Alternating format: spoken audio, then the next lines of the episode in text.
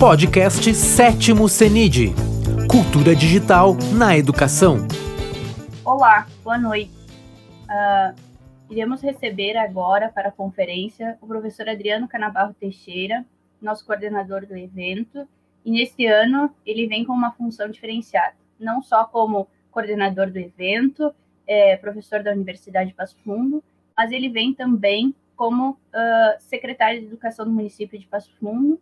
Então, ele está vivenciando é, algo diferente, algo novo, e vem com uma fala para contribuir com a educação e contribuir uh, com as questões escolares que, que temos é, frente à pandemia.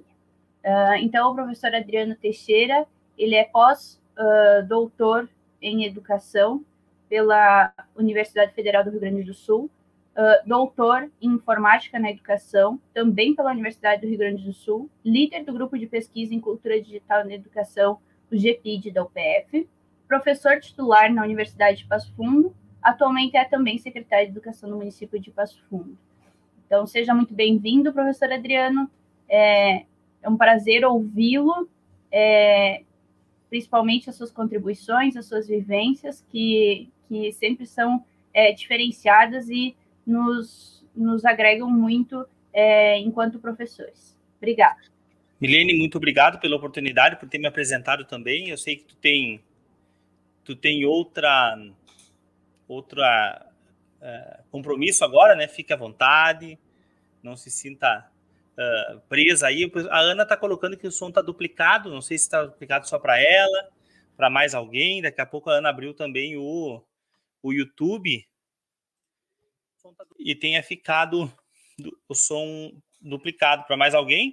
Por favor, vou esperar ali no chat que vocês nos coloquem se está ok para todo mundo, tá bom? Muito bem, Milene, eu vou então compartilhar minha tela aqui. É isso, o som está ok. Provavelmente a Ana tem aberto a, uh, também o YouTube. Muito bem, obrigado, obrigado a todo mundo que está que tá presente, então uh, eu vou falar um pouco sobre quase que a temática central do evento, né? Que é o ensino híbrido. Quase que a temática central do evento não é a, a temática central do sétimo seminário uh, internacional de cultura digital. E a ideia da discussão aqui, e vocês viram que isso estava no nome da, no título da palestra e no, no YouTube, que é ensino híbrido, demorou, né? Eu quero trazer aqui quais são os elementos que sustentam esse, esse hashtag aí do porquê que o ensino híbrido era inevitável e por que que ele demorou. E também a gente vai falar um pouquinho sobre qual é a potência disso para educação.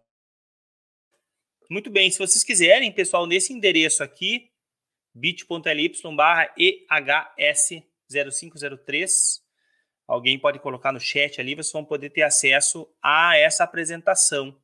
Ou a partir do QR Code, tá bom? Então vocês podem também acessar.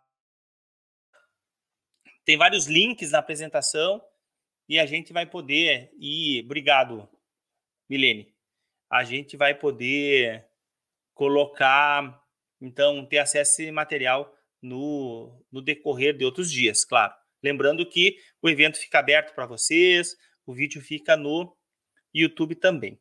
Bom, eu vou começar, pessoal, trazendo um elemento que talvez possa fazer a gente voltar para o segundo estágio do desespero, quando a gente está no meio de uma catástrofe, que é da negação, né? Que é dizer para vocês que o ensino híbrido não é contingencial, tá bom? Não dá para esperar, não dá para pensar, e eu vou trazer os elementos pelos quais uh, isso eu coloco essa questão, que nós vamos ter ensino híbrido somente pelo tempo em que a gente vai precisar fazer a recuperação da, dos gaps que ficaram em função da pandemia, ou nós vamos usar o ensino híbrido por um tempo só e logo a gente vai voltar a ter o, uh, atividades essencialmente presenciais, né? Então, vou partir dessa premissa, assim, de que os, o, o, o, o ensino híbrido, essa modalidade de ensino que mescla atividades online e atividades síncronas, presenciais ou não, geralmente presenciais, ele não é contingencial, ele não é emergencial e ele tem aí uma pertinência muito muito importante na educação do século 21. Vocês podem a qualquer momento fazer questões ao lado aqui que eu estou vendo no chat e a gente pode ir interagindo, tá bom? Então não é contingencial. Vou dar alguns argumentos e daí a gente vai podendo uh, detalhar os elementos que compõem essa minha uh, essa minha afirmação de que não é contingencial e também que vão dar base para o nosso título da palestra que é ensino híbrido hashtag demorou. Primeiro argumento tem a ver com o que esse cara aqui chama, que é o Klaus Schwab, de a quarta revolução industrial. Esse livro já está traduzido e ele fala exatamente dessas questões relacionadas a uma tecnologia muito específica, na verdade é um conjunto de tecnologias muito específico e que vem para transformar o, o mundo em que a gente vive, né? A marca da quarta revolução industrial ela é aquilo que por muito tempo a gente via somente nos filmes, nos filmes. Uh, e de uma forma muito futurista, assim, né? Mas que de, de muitas formas, em várias situações, já está fazendo parte do nosso dia a dia e vai fazer cada vez mais, não importa de onde a gente esteja. Vou dar alguns exemplos aqui para a gente poder interagir, né? Não importa se eu, deixa eu ver aqui, assim como a, a colega Juliane aqui está em Tapiranga, ou se a gente está em Açailândia, tudo bem, Carlos? Ou se a gente está em Brasília, ou se a gente está em Pelotas, ou em Bauru, ou em Passo Fundo, não importa onde. Né? Isso é uma questão de tempo para que tenha implicações diretas nas nossas vidas. E a quarta evolução industrial ela é marcada pela, pela ascensão, pela presença, pelo desenvolvimento da inteligência artificial. Tá certo, pessoal? Então, aqui a, a inteligência artificial que começa a dar, a assumir, na verdade, funções que até então somente seres humanos faziam. Acho importante trazer uma reflexão. Peço até desculpas por não lembrar o nome dessa, dessa professora de filosofia, que eu escutei uma palestra um dia e ela disse: Eu, eu, eu suponho, eu, eu presumo, né, eu, eu tenho uma hipótese de que não são os robôs com inteligência artificial que estão tomando os nossos lugares, mas sim nós é que estávamos fazendo coisas para robôs até que eles evoluíssem o suficiente. Então a gente tem um conjunto de atividades, pessoal, muitas delas, muitas delas, com uh, uma complexidade uh, específica que começam sim a poder ser executadas por algoritmos de inteligência artificial. Uh, com o advento das redes, podem ver os sistemas em rede que ele traz aqui, a gente não precisa mais estar vinculado ou localizado a grandes centros de pesquisa ou a grandes centros populacionais, né? Muito obrigado.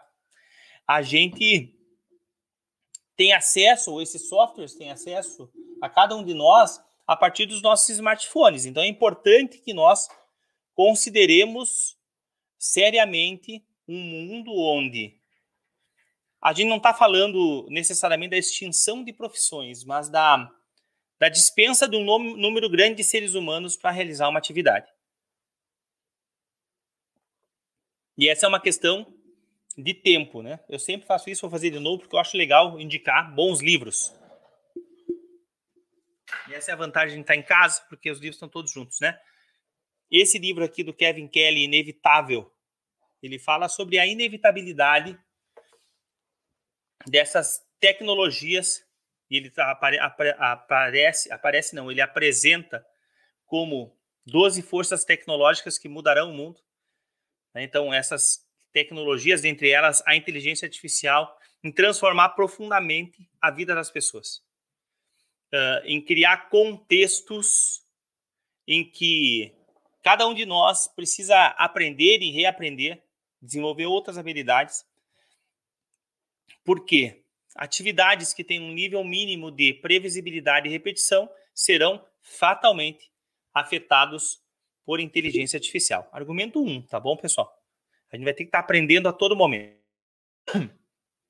Claro que para aprender, nós precisamos de parceiros, de pessoas que têm mais experiência, de recursos, geralmente sempre vinculados às instituições de ensino. Até então, geralmente instituições de ensino que estão na nossa na nossa região, que estão na nossa área de abrangência, vamos colocar assim, onde eu consiga uh, acessar com o meu corpo, né? geralmente assim, mas que começa a mudar radicalmente em pouco tempo, tá bom? Então, o primeiro argumento é esse. Vamos para mais um argumento. Esse argumento é do Neil deGrasse Tyson. Ele é um astrofísico norte-americano.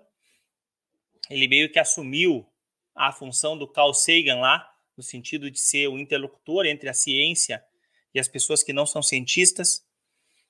Ele tem muitas palestras no YouTube disponíveis. Eu acho legal porque antes de eu trazer o meu argumento em função do que ele coloca aqui, uh, em função desse mundo em que o ensino híbrido passa a ser presente na nossa vida cada vez mais e cada vez mais cedo, a gente vive um mundo que precisa muitas soluções para pro problemas, não é mesmo? Acho que fica muito fácil a gente poder argumentar em torno disso.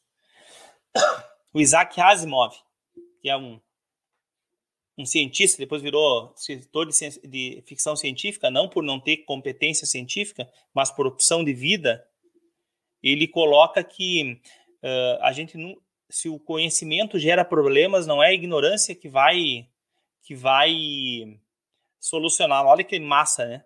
E é verdade, nunca teve tanto conhecimento, né? A gente nunca teve tanto conflito, tanta dificuldade, tantos problemas para resolver. Mas ainda bem que temos conhecimento. Então é um ciclo, né? É uma é um, é um ciclo que se retroalimenta aí.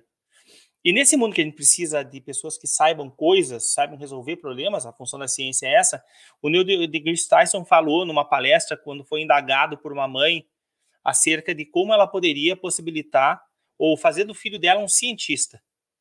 Legal, né? Todo pai, toda mãe quer que o seu filho seja um cientista, transforme, impacte positivamente no mundo. Isso é isso é altamente compreensível. Ele olhou para ela com muito carinho, muita calma e deu a chave. Deu uma resposta muito mais simples do que ela pudesse imaginar, mas muito mais complexa do que nós possamos imaginar de implementar. Ele falou o seguinte: se você quer que seu filho seja um cientista, é simples, não atrapalhe o teu filho, porque as crianças nascem cientistas. Elas buscam compreender as coisas. Elas criam hipóteses de, de, de, ah, de por que as coisas funcionam dessa forma, porque determinado processo aconteceu. Elas fazem perguntas, elas perguntam umas para as outras, elas testam as suas hipóteses, elas voltam atrás, elas registram. Então, toda criança nasce com características de cientista.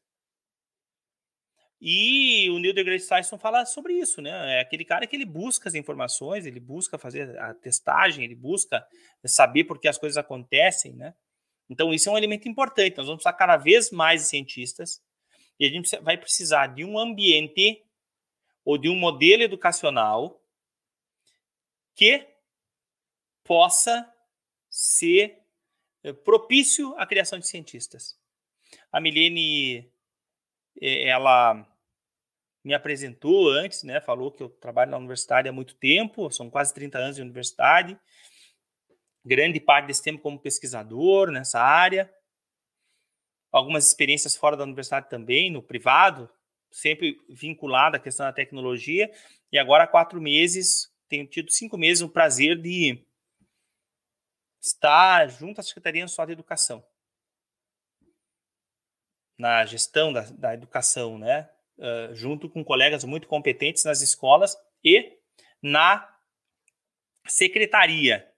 Uh, e é importante que eu coloque que agora eu, eu trago um conjunto, nessa minha frase seguinte, um conjunto de, um, de, de papéis que eu tenho assumido na minha vida e que me fazem uh, uh, acreditar que, de uma forma geral, as nossas escolas, eu não estou falando só das escolas públicas, não formam cientistas. O modelo educacional implementado na maioria do mundo, né, na maioria das escolas brasileiras, é um modelo baseado ainda no falar ditado professor, na verticalidade, no, é, na grade curricular, né? embora nós tenhamos, embora nós tenhamos, obviamente, uh, avançado bastante do ponto de vista de documentos legais que nos orientam, como por exemplo a, B, como, por exemplo, a BNCC, nós temos que avançar muito mais para que a nossa educação forme cientistas, desde a educação básica, né? Eu acho que isso não é uma crítica, isso é uma constatação e que pode servir de base para que a gente possa pensar sobre, primeiro, a pertinência de formar cientistas, segundo, a necessidade de se ter um ambiente propício para isso, para que daí, terceiro, se possa fazer os movimentos necessários para que nós possamos caminhar nesse sentido. Então, o segundo argumento é: precisamos de pessoas que aprendam uh, coisas novas, rápido, com outras pessoas, que criem soluções. Então, esse é o segundo argumento. Muito bem. O argumento número 3 é baseado nessa pesquisa aqui da, da Pearson. Quem acessou quem acessou, vamos ver se alguém acessou. Vamos ver se tem alguém. Olha, tem uma galera aqui em cima, muito bem. Então, da, da Pearson, aqui está o relatório, aqui tem uma notícia, e aqui tem dois. Temos dois podcasts para vocês escutarem depois, é importante. Esse relatório feito em 2019 fala o seguinte, em suma, a nova, o novo tempo, duração da nossa vida de aprendizagem é toda a vida. Pessoal, questão de uma geração, tá? A minha mãe falava para mim que, ó, oh, meu filho, tem que fazer faculdade, como se fazendo isso estava resolvido. Se tivesse tudo resolvido. Eu não posso mais falar isso para minha filha. Porque a gente vive um mundo em que a gente vai ter que estudar sempre e para sempre porque os problemas vão ser sempre novos, porque a tecnologia vai transformar os processos, a complexidade, a interdisciplinaridade dos problemas, das, das questões que se colocam, vão ser crescentes, ou seja, eu só tenho uma saída: estudar para toda a vida, tá bom? A única questão aqui que nós temos é que Se eu tenho problemas complexos que começam a se colocar, deixa eu ajeitar melhor aqui, senão vai ficar ruim para vocês, né? Se eu tenho problemas complexos que começam a se colocar, a trazer variáveis novas, eu tenho que ter condições do quê? De aprender ou as habilidades necessárias para resolver aquele problema, ou de compreender os conceitos envolvidos na resolução daquele problema, ou desenvolver habilidades para interagir com pessoas e áreas diferentes para resolver aquele problema que vai ter caráter e vai ter uh, uh, uh, vai ter o envolvimento de diferentes conceitos e disciplinas e áreas e eu vou ter que aprender isso. A diferença é eu nem sempre terei uma instituição de ensino formal para me ensinar aquilo, para criar um contexto em que eu possa resolver aquela situação. Então, ou seja, essa vida de aprender para a vida inteira, esse novo esse argumento que eu estou trazendo, e esse novo, novo, novo modo de, dos operandi da aprendizagem vai, então, fazer com que eu tenha que buscar oportunidades de aprendizagem em espaços e momentos que são muito diferentes dos espaços e momentos com os quais a gente está acostumado, tá bom? Estou trazendo aqui para vocês alguns argumentos de por que o ensino híbrido não é contingencial, tá certo? Para nós, muito menos para os nossos alunos. Mais um argumento aqui. Putz, grilo, olha só. São Paulo estima de 1 a 11 anos o tempo para recuperar a aprendizagem de língua portuguesa e matemática perdida por alunos na pandemia. Está aqui no, no G1. Tá certo? Pessoal, que sejam 5 anos, que sejam 3 anos. Nós temos um tempo pela frente em que ou a gente começa a usar um conceito híbrido de ensino, de aprendizagem, ou a gente não vai ter tempo hábil para fazer isso. Ou seja, ou eu começo a qualificar o tempo em que a gente está junto, e eu começo a criar outras oportunidades para que os meus alunos possam aprender sobre língua portuguesa, sobre matemática, em níveis que são possíveis fazer de forma individual, ou eu não consigo fazer a recuperação num tempo mais curto. Tá? Então, esse é um outro argumento aí. O tempo, agora bem específico da pandemia. Todos os outros não tinham nada a ver com a pandemia. Agora eu estou trazendo com um quarto argumento que tem a ver especificamente com a pandemia, ou seja, um tempo para frente que nós teremos com calma, estratégia, inteligência, fazer a recuperação dessas aprendizagens que porventura não foram realizadas durante o processo desse ano 2020 e 2021. Argumento 5, pessoal, de por que, que demorou para chegar o ensino híbrido, de por que, que ele não é contingencial, tá bom? A gente foi avisado. Esse é o argumento 5. Ok? Ele, nós fomos avisados, esse é o argumento 5. Eu quero ver o seguinte, eu vou fazer uma coisa aqui, depois o pessoal da coordenação de eventos vai ficar bravo, não quero nem saber. É, para a gente ter mais vida aqui nesse, mais gente além de, da minha pessoa aqui, eu vou colocar aqui o link. Quem clicar nesse link aí vai acessar esse endereço aqui do StreamYard, a primeira pessoa, e vai ler para mim a frase do Isaac Asimov. Quem tiver em condições, que estão em casa, né? Qualquer um que está aqui, só clicar e acessar. Vamos lá, vamos ver quem vai ser. Quando isso for tomar um gole de água.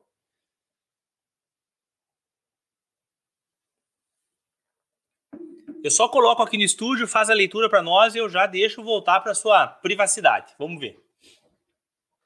Valeu um ponto na média.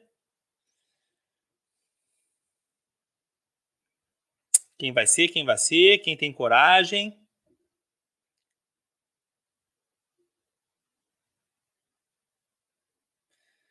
Nesse meio tempo, enquanto espero alguém entrar, Ó, a Wilza Ramos colocou: a escola do futuro chegou com a pandemia. Usa as tecnologias da pandemia, acelerou o processo de mudança do sistema por adoção obrigatória. Eu acho que acelerou, Wilza, mas não mas não estou dizendo que a forma como a gente está usando a tecnologia agora é o futuro da escola, tá bom?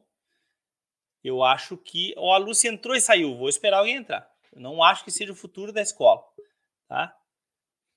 Muito bem. Michel, tu tá preparado, Michel? Então tá bom. Pessoal, eu quero apresentar para vocês o Michel Giroto Brum. Michel, tu, me diz de onde é que tu fala e lê para nós a frase. Uh, eu falo de Santa Cruz do Sul. Michel, tu diz de onde é que tu fala? Falo ah, de... tu, tá, tu tá com o YouTube aberto aí também, né? Falo de Santa Cruz do Sul. Só, só baixa o teu volume do YouTube lá, que ele não vai dar esse. Pronto. Agora Isso. sim, tava, do, tava duplicado ali. Santa Cruz do Sul. Santa Cruz do Sul. Mas que bom que tu tá fazendo o evento. Muito obrigado, viu? Obrigado. Então, Michel, lê para nós aí essa frase do Isaac Asimov. Claro. Você terá um teclado onde você digita suas perguntas. Eu acho que isso também pode acontecer com comando de voz você poderia falar com essa coisa e essa coisa poderia falar com você. Tenho algo aqui que pode lhe interessar. Asimov em 1964. 1964, nem eu, que sou velhinho, tinha nascido ainda, Michel. Ele está falando de uma coisa que para nós agora é, é, trivial, né? Tu pergunta para o teu smartphone, ele te responde, se não achar, ele diz a você, não entendi o que você quis dizer, e por aí vai. Muito obrigado, Michel, por ter nos ajudado, tá bom? Certo, obrigado. Um, um abração. Então, olha, azar, Michel ganhou um ponto na média. Muito bem. Olha só, gente. Agora, é, o cara lá em 64 se adiantou ao contexto que a gente está vivendo agora. Esse esse vídeo aqui vale a pena vocês darem uma, uma escutadinha, tá? Ele falando sobre o impacto da tecnologia na educação. Tá? Então é muito importante a gente pensar que a gente foi avisado. Esse cara foi um dos que nos avisou. Mas tem mais outros elementos que nos ajudam, que me ajudam a, a fortalecer esse argumento de que a gente foi avisado.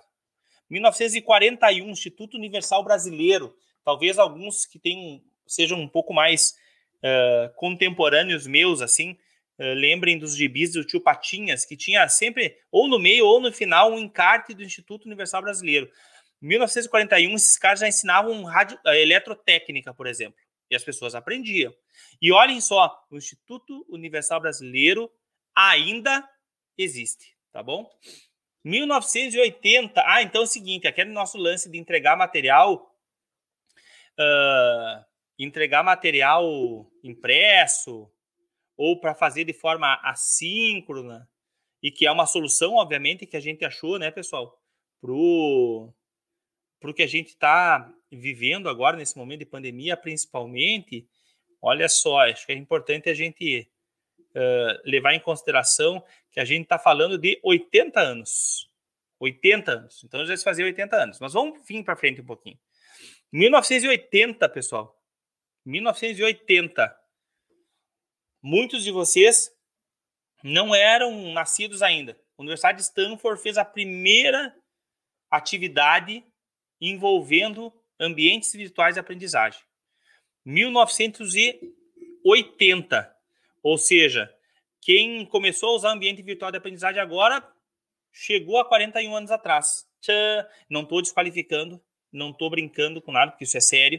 Só estou dizendo o seguinte: isso que a gente está fazendo agora já existia, já existe há muito tempo. Um outro elemento aqui para a gente continuar. No ano 2000, pessoal, eu sou capaz de garantir que nós temos muitas pessoas aqui que não tinham nascido no ano 2000, porque eu estou falando de, 19, de 21 anos atrás, tá? Já tinha smartphone, nós já tínhamos cloud, né? Nuvem. Ou seja, tudo que a gente está usando agora, e que eu escutei não foi nenhuma nem duas vezes, fomos pegos de surpresa. A gente foi avisado 80 anos atrás, foi avisado 40 anos atrás, foi avisado há 20 anos atrás que nós poderíamos usar tecnologias para que nós pudéssemos continuar a se comunicar, a nos comunicarmos, a aprender. Olha aqui, a gente tem uma uma uma um testemunho. Ó. Meu pai foi aluno de eletrônica do Instituto Universitário Brasileiro e sustentou a família com essa profissão. Era o começo do ensino à distância. Hoje sou aluna de uma, de, de uma graduação semipresencial da Universidade Federal do Ceará, acredito. Então, cada vez mais isso aparece. A questão aqui, mimos do bem, é que nós estamos falando agora em que tudo isso chegou também na educação básica. Tá certo? Mas não foi só o passado que nos avisou. O futuro também nos avisou. Ó, os Jetsons. Né? Uma série muito legal, nos anos 80, se não me engano, que falava sobre o futuro onde tinha vídeo chamada para tudo quanto é lado. E eu sei que a gente está muito cansado, né, pessoal? Eu às vezes brinco com o pessoal que eu, às vezes, particularmente, tenho medo de abrir a pote de margarina de manhã, aparecer uma live, uma palestra, porque é muita coisa né, que tem. Por isso eu agradeço a participação de vocês no CENID. Eu sei que está todo mundo muito cansado também. Mas são possibilidades reais de conteúdo que se gera, que fica disponível, de possibilidades de interação, de possibilidades de aprender, de escutar coisas novas e pessoas novas, que a gente deve sim uh, aproveitar, tá certo? Então, esse é, é o quinto argumento. A gente foi avisado de que essas coisas poderiam acontecer. E a gente, no curto espaço de tempo, isso não vai mudar, pessoal. A Conselho Nacional de Educação aprova juntar no letivo, a gente está sabendo disso já, né? E ensino remoto até o fim do ano que desse ano. Mas a gente tem um movimento de ensino híbrido, né? Onde a gente tem. Existem vários modelos de ensino híbrido, mas a gente tem Então, crianças na escola, crianças em casa, e é um novo modelo. Eu tenho certeza absoluta que ninguém aqui, uh, ninguém aqui se que fez licenciatura, por exemplo, passou por uma situação de ter que ou teve uma disciplina chamada ensino híbrido. Infelizmente, nem educação à distância, né? Que já é muito mais antigo. Mas a gente precisa pensar sobre esses mo novos modelos, né? Que vão ficar. Essa é uma pergunta que fica para nós, universidades. Em que medida nós, de fato, uh, encaramos, reconhecemos que os, essas novas modalidades de ensino vão fazer parte da vida dos, uh, dos nossos estudantes, né? Então a gente tem agora um, um, outro elemento claro, assim, né, de por que, que o ensino híbrido ele não é contingencial e por que, que ele tem que começar agora. Se começar de trás para frente é porque é a única forma da gente poder dar continuidade. Se a gente for voltando nos argumentos é porque, uh, de fato, nós vamos precisar uh, vivenciar, ou melhor, dominar ou cada vez mais habitar modelos educacionais que estejam desvinculados de instituições que estão na minha área de abrangência, por exemplo. Muito bem, vamos adiante. Mas, pessoal, eu gosto dessa frase aqui do Mandela, porque de fato a gente teve um ano 2020 muito complicado, porque ninguém imaginou nunca, né, dar aula de forma remota, eu sempre, pessoal, eu sempre, nunca, ou melhor, eu nunca perco a chance de uh, reconhecer o valor do que todos os educadores fazem. E agora que eu estou aqui próximo, muito mais próximo do dia a dia das escolas, eu, eu tenho uh, elementos para sustentar essa minha admiração pelo que os professores fazem nas escolas. Mas tem um grupo de professores especificamente que eu admiro muito e porque a forma, o processo educativos que eles implementam são perfeitos para formar cientistas. Pena que em algum momento isso se perde no processo de escolarização, que são os professores de educação infantil. É, eles trazem, eles criam um contexto de ciência, mesmo que talvez sem, uh, de forma de forma natural, assim, né, não intencional, mas um conceito de ciência, um contexto de ciência para suas crianças. É, um contexto de, aprendiz, de aprendizagem, né, um contexto de experimentação, de trabalho em grupo e por aí vai. Muito bem. Mas esse ano que passou, eh, sem dúvida alguma, nós tivemos que aprender e reaprender muitas coisas, né? Tentamos muitas coisas, algumas não funcionaram, outras funcionaram. É, e é, essa frase do Mandela pode ser a chave para a gente poder fazer o que virar a chave. Porque esse ano 2021 ele é diferente do 2020 ainda. Tem um meme, minha esposa me mandou, achei bem legal. É um buraco no chão assim. Tem dois buracos, um aqui e um aqui. Daí tem um gato que sai de, do primeiro buraco e daí aparece assim, eu saindo de 2021. E logo ele cai no outro buraco. E eu entrando, eu saindo em 2020. Logo depois ele entra no outro buraco, cai no outro buraco. Eu entrando em 2021. Ou seja, são buracos diferentes, pessoal. Só que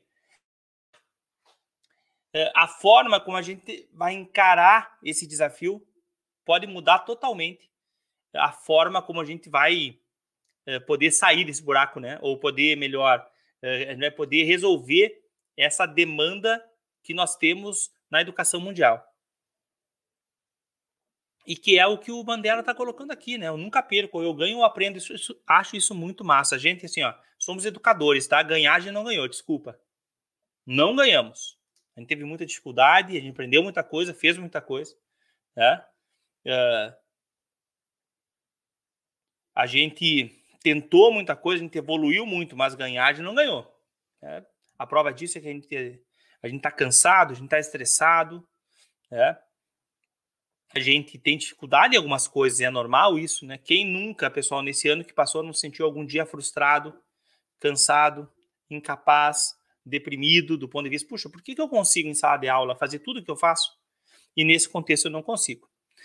Se a gente eh, levar esse peso do não conseguir, a coisa fica mais difícil para 2021. Agora, se a gente assumir uma postura de aprendizagem, ou seja, eu vou me colocar nesse processo como um aprendiz, alguém que precisa do outro, alguém que experimenta coisas novas, alguém que busca soluções, alguém que busca formação e por aí vai. Talvez a gente mude totalmente a forma de encarar esse processo. Então, que a gente fique com essa frase, que eu nunca perco, ou eu ganho, ou eu aprendo, né? E a gente aprendeu muitas coisas, sem dúvida alguma, né? Só que é importante colocar, pessoal, que a gente não tem tempo para experimentar e nem necessidade.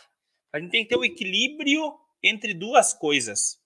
Entre calma, porque existe muita coisa feita já, existe muita uh, produção sobre uh, recursos metodológicos, procedimentos metodológicos, sobre tecnologias, sobre formas de criar processos educativos mais significativos, mais envolventes, existe muita coisa. Né? Uh, criada já, madura. Nós também estamos muito mais muito mais confiantes no uso da tecnologia. Hoje é dia 26 de 5 de 2021. Com certeza, cada um e cada uma de vocês está muito mais fluente em tecnologia do que estavam hoje, do que estavam em 26 de 5 de 2020. Então, o que a gente tem que fazer agora é, com calma, tomar as atitudes logo. Eu acho que uma das questões mais importantes, pessoal, uh, relacionadas a tratamento de crise é se movimentar.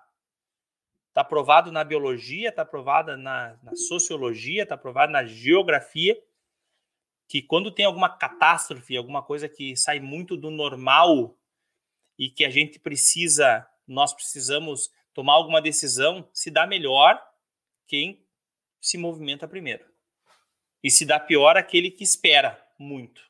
Tá? Então, acho que essa é uma questão bem, mas bem importante mesmo. Tá? Uma questão bem importante, pessoal, que eu falava de tecnologia, tecnologia e investimento financeiro. Né? Agora, quando eu falo em estratégias metodológicas, quando eu falo em metodologias, em formas de mobilização do conhecimento, eu falo de procedimentos, de processos que demandam zero de investimento financeiro demandam zero de investimento financeiro. Demandam que a formação de professores, obviamente que existe um, uma necessidade de infra, né?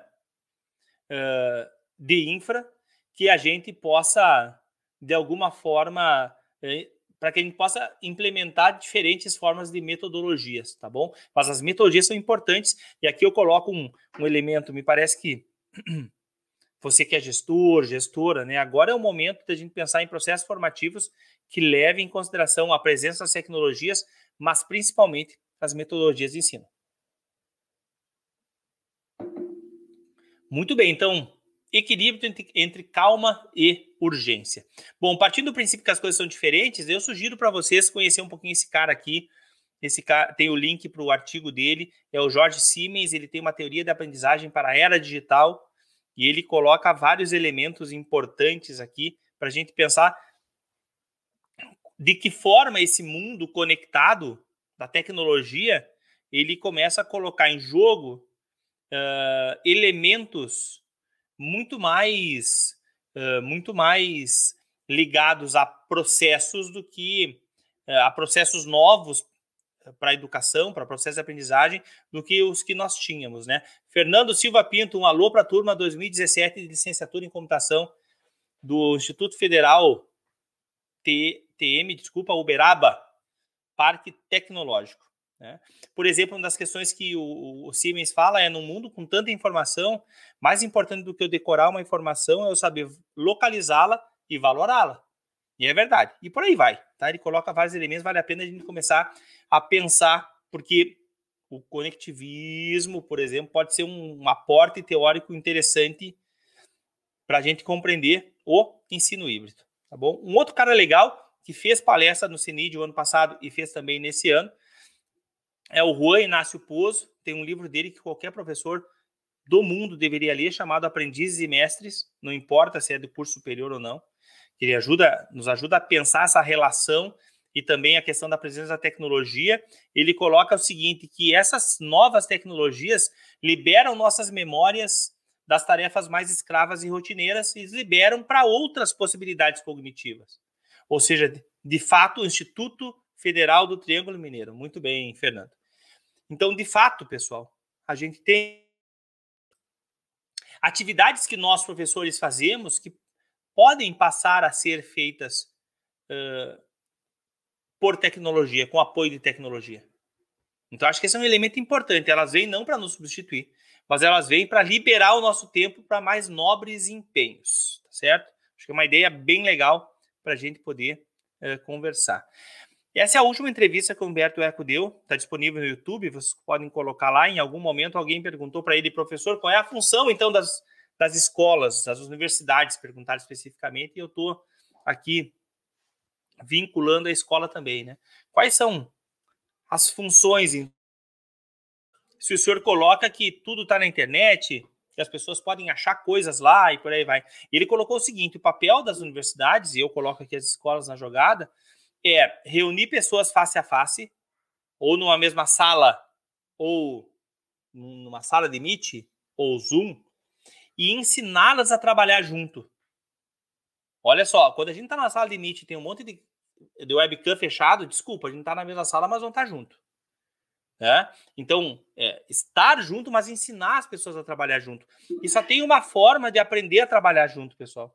E a única forma de aprender a trabalhar junto é trabalhando junto é criando contextos onde as pessoas vão de fato aprender a conviver, elas vão de fato apre aprender a trocar ideias, elas vão aprender a negociar, a criar hipóteses, a testar as suas hipóteses, a qualificar suas hipóteses e por aí vai, tá bom? Então, é, em um mundo conectado e virtual, foi eu que coloquei, ele coloca só reunir as pessoas face a face e, sobretudo, ensiná-las a trabalhar junto. Essa frase do Piaget, pessoal, ela é absolutamente uh, potente, ela é urgente, ela é necessária, ela é linda do ponto de vista de se pensar qual é o papel da educação, mas infelizmente me parece que nem sempre a gente consegue chegar perto disso eu preciso tomar um gole de água e eu preciso que alguém, então, acesse o link aí para acessar aqui e ler com uma outra voz, tá? Uma outra voz lendo essa frase do Piaget. Vamos ver quem vai acessar.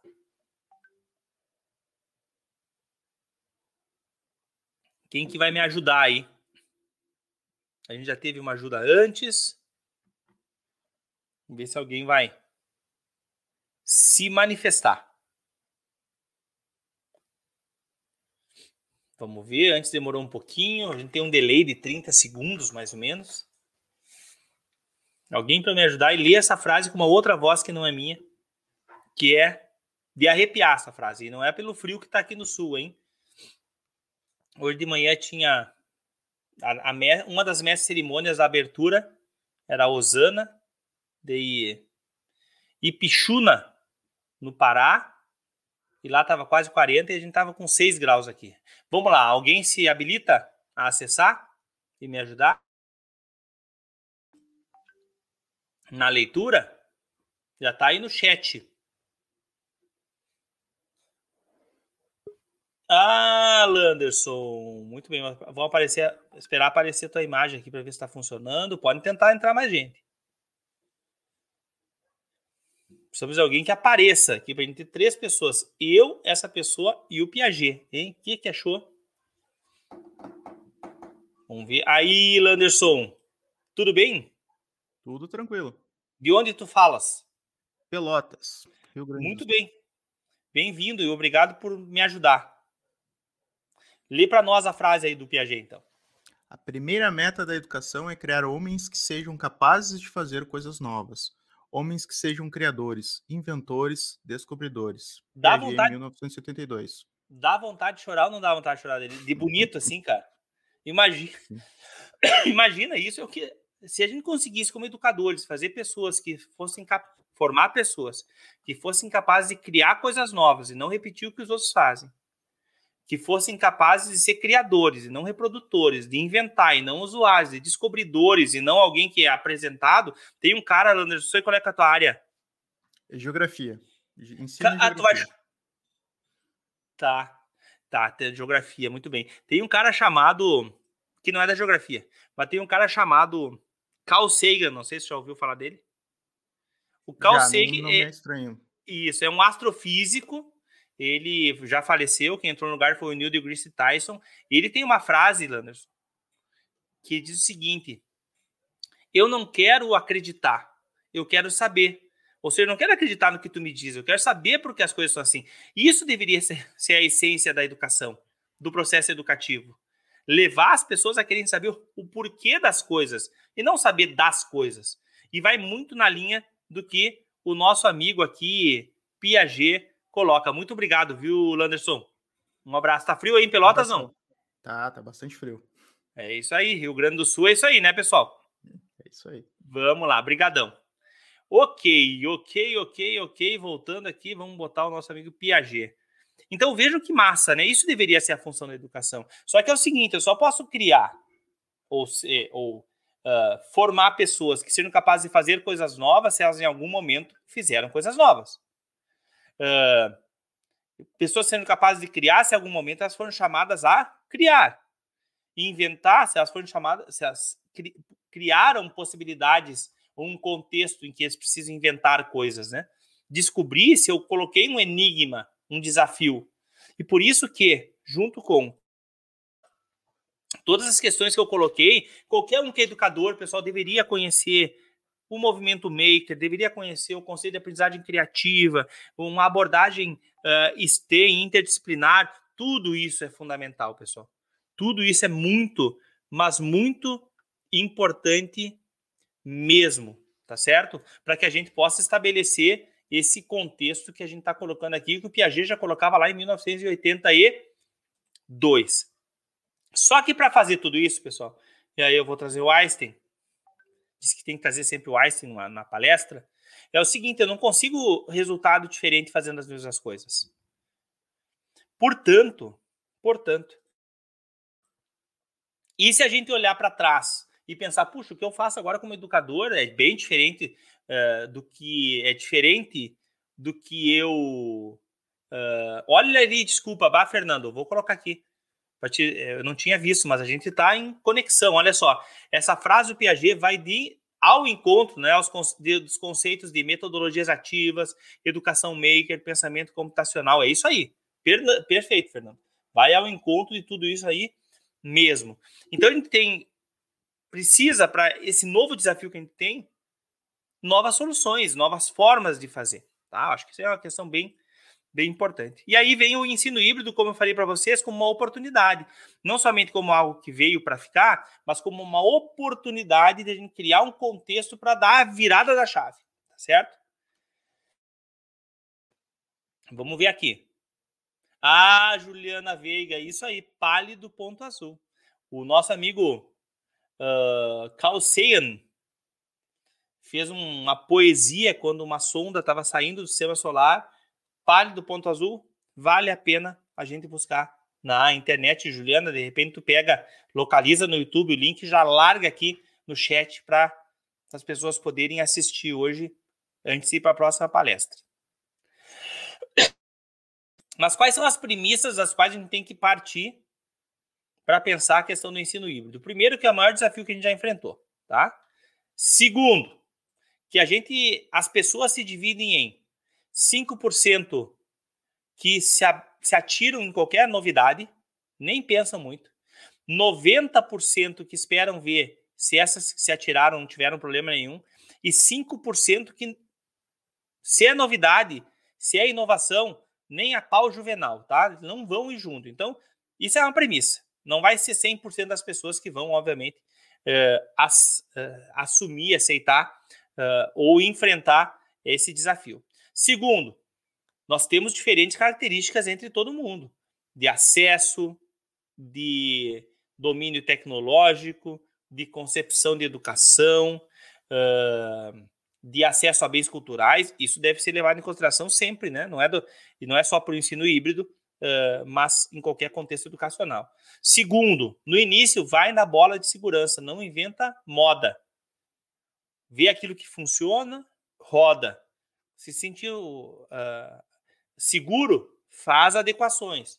Complexifica um pouquinho mais. Começa devagarinho, tá certo? Não é porque funcionou em outro local dessa nesse formato que vai funcionar aqui, tá certo? Então, a bola de segurança sempre. A outra questão bem importante para a gente implementar ensino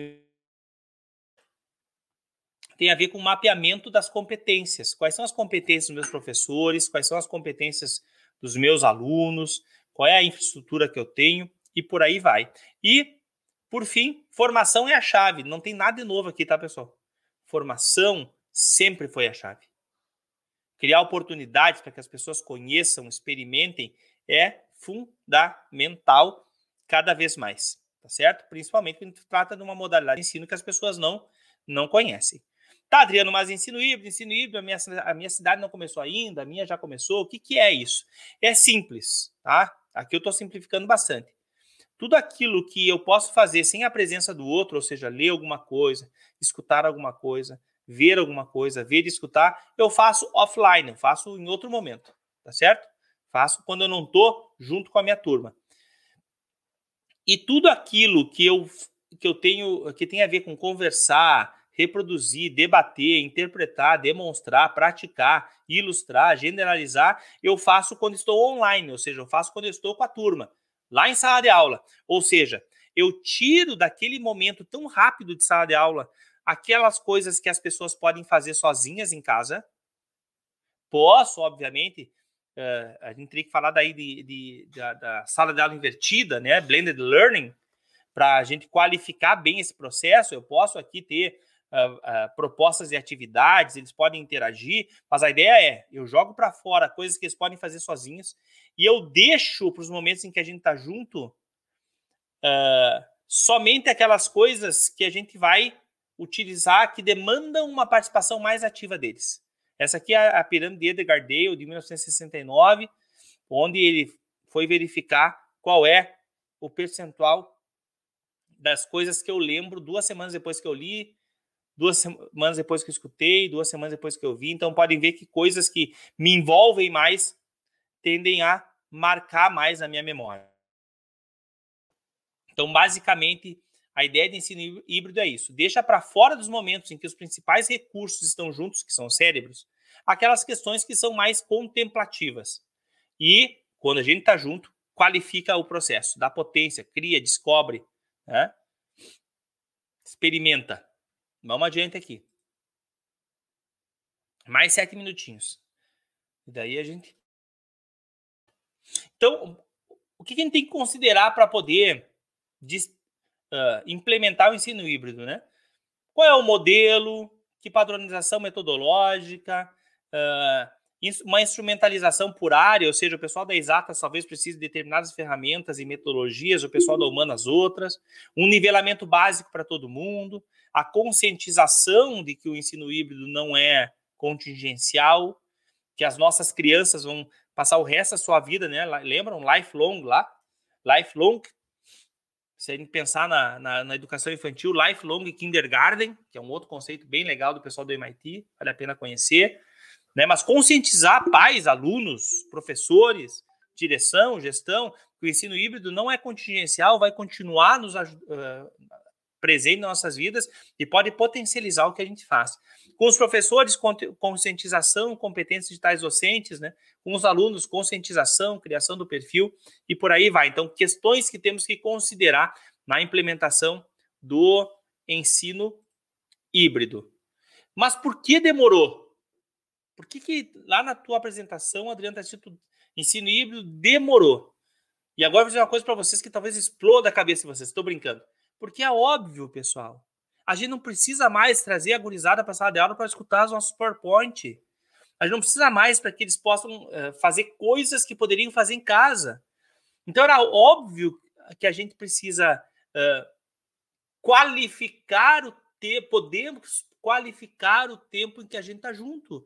Então não precisamos mais né? Uh, usar grande parte do que a gente faz, grande parte do tempo que a gente está com eles para fazer coisas que não tenham a ver com criatividade, que não tenham a ver com inovação, com complexificação, com, uh, com discussão, com construção de soluções. Né? Então, por isso que, que, que demorou. Porque nós já tínhamos há um bom tempo condições de fazer isso. Nós já tínhamos há um bom tempo ferramentas disponíveis para nos possibilitar que os alunos pudessem fazer coisas quando não estavam juntos conosco. Para que quando cheguem, sabe, pudessem ter acesso à, à informação para que pudessem chegar em sala de aula em um outro nível de conhecimento para que nós pudéssemos complexificar, né? Que a gente pudesse qualificar esse processo, que é um processo tão importante que é de aprendizagem. Então, por isso que demorou, porque era óbvio. Né? O que, que, a gente tem? A gente tem, esse ano, o professor Alexandre Gomes participou do CENIT também. O ano passado, ele deu uma palestra que era 15 anos em 15 dias. Então, o que nós tivemos foi um, uma aceleração do processo. Nós trouxemos para o hoje coisas que aconteceriam talvez daqui 10, 15 anos. E isso, a pandemia não tem nada de bom. Nada, absolutamente nada. Mas isso é uma consequência dela, que nos abre possibilidades para que nós possamos, sim, transformar processos educativos eh, ou atualizar processos educativos para um contexto onde nós possamos qualificar o tempo em que a gente está junto. Para um novo perfil de profissional, a gente precisa de um novo perfil de professor, né? Portanto, o que, que a gente tem? A gente tem, de novo, uma necessidade de se trabalhar uh, ou de reconhecer que a formação de professores é estratégica. Por fim, pessoal, para finalizar esse, essa, esse nosso bate-papo, eu vou deixar três frases para vocês. Primeiro, o futuro nunca falha. Era inevitável que isso fosse acontecer. Não a pandemia, a pandemia também, né? As pessoas de biologia sabem disso. Mas esse uso mais acentuado, alargado de tecnologia. A segunda questão que eu quero colocar para vocês tem a ver com a ideia de que equivocada de que a tecnologia vai substituir o professor. Então a gente não precisa ter medo disso. Nenhuma tecnologia. E quando eu falo substituir, pessoal, eu não falo atira o professor coloca tecnologia. Eu falo substituir do ponto de vista da relevância. O professor tem relevância sim. É, ser professor não é um ato que uma tecnologia pode fazer. Tá certo? Então, quando a gente fala de relevância, então tecnologia alguma vai substituir professor. Quem substituirá o professor é um outro professor que usa a tecnologia criativamente. Lembrando que eu estou falando substituir do ponto de vista de relevância na formação de pessoas que sejam capazes simplesmente de transformar o mundo. Eu quero agradecer muito, faltam dois minutos para acabar o nosso horário, daqui a pouco tem uma outra palestra, uh, tem outras palestras no CENID. Às 21 horas eu quero convidar vocês, eu vou estar mediando a, a palestra do Luciano Potter, que é um comunicador aqui do Rio Grande do Sul, então, todo mundo convidado às 21 horas lá, por, lá, lá, no evento, a poder participar conosco. E eu quero agradecer a participação de cada um de vocês. Eu quero agradecer a participação de vocês, não somente na, nessa palestra, mas no CENID como um todo, e dizer que, nesse contexto, mesmo estando cansados, nós temos uma responsabilidade muito grande. E a gente tem essa responsabilidade muito grande porque nós temos um poder muito grande de transformar as coisas na educação. Portanto, como diria o tio Ben, grandes poderes trazem grandes responsabilidades. Muito obrigado, pessoal. Uma vida longa e próspera para todo mundo e a gente continua a se ver aqui no sétimo Seminário Internacional de Cultura Digital. Este podcast foi produzido pelo GPID, Grupo de Pesquisa em Cultura Digital da UPF, em parceria com o Núcleo de Música, projeto de ensino do IFRS Campo Sertão. Composição de trilha sonora Felipe Batistella Álvares.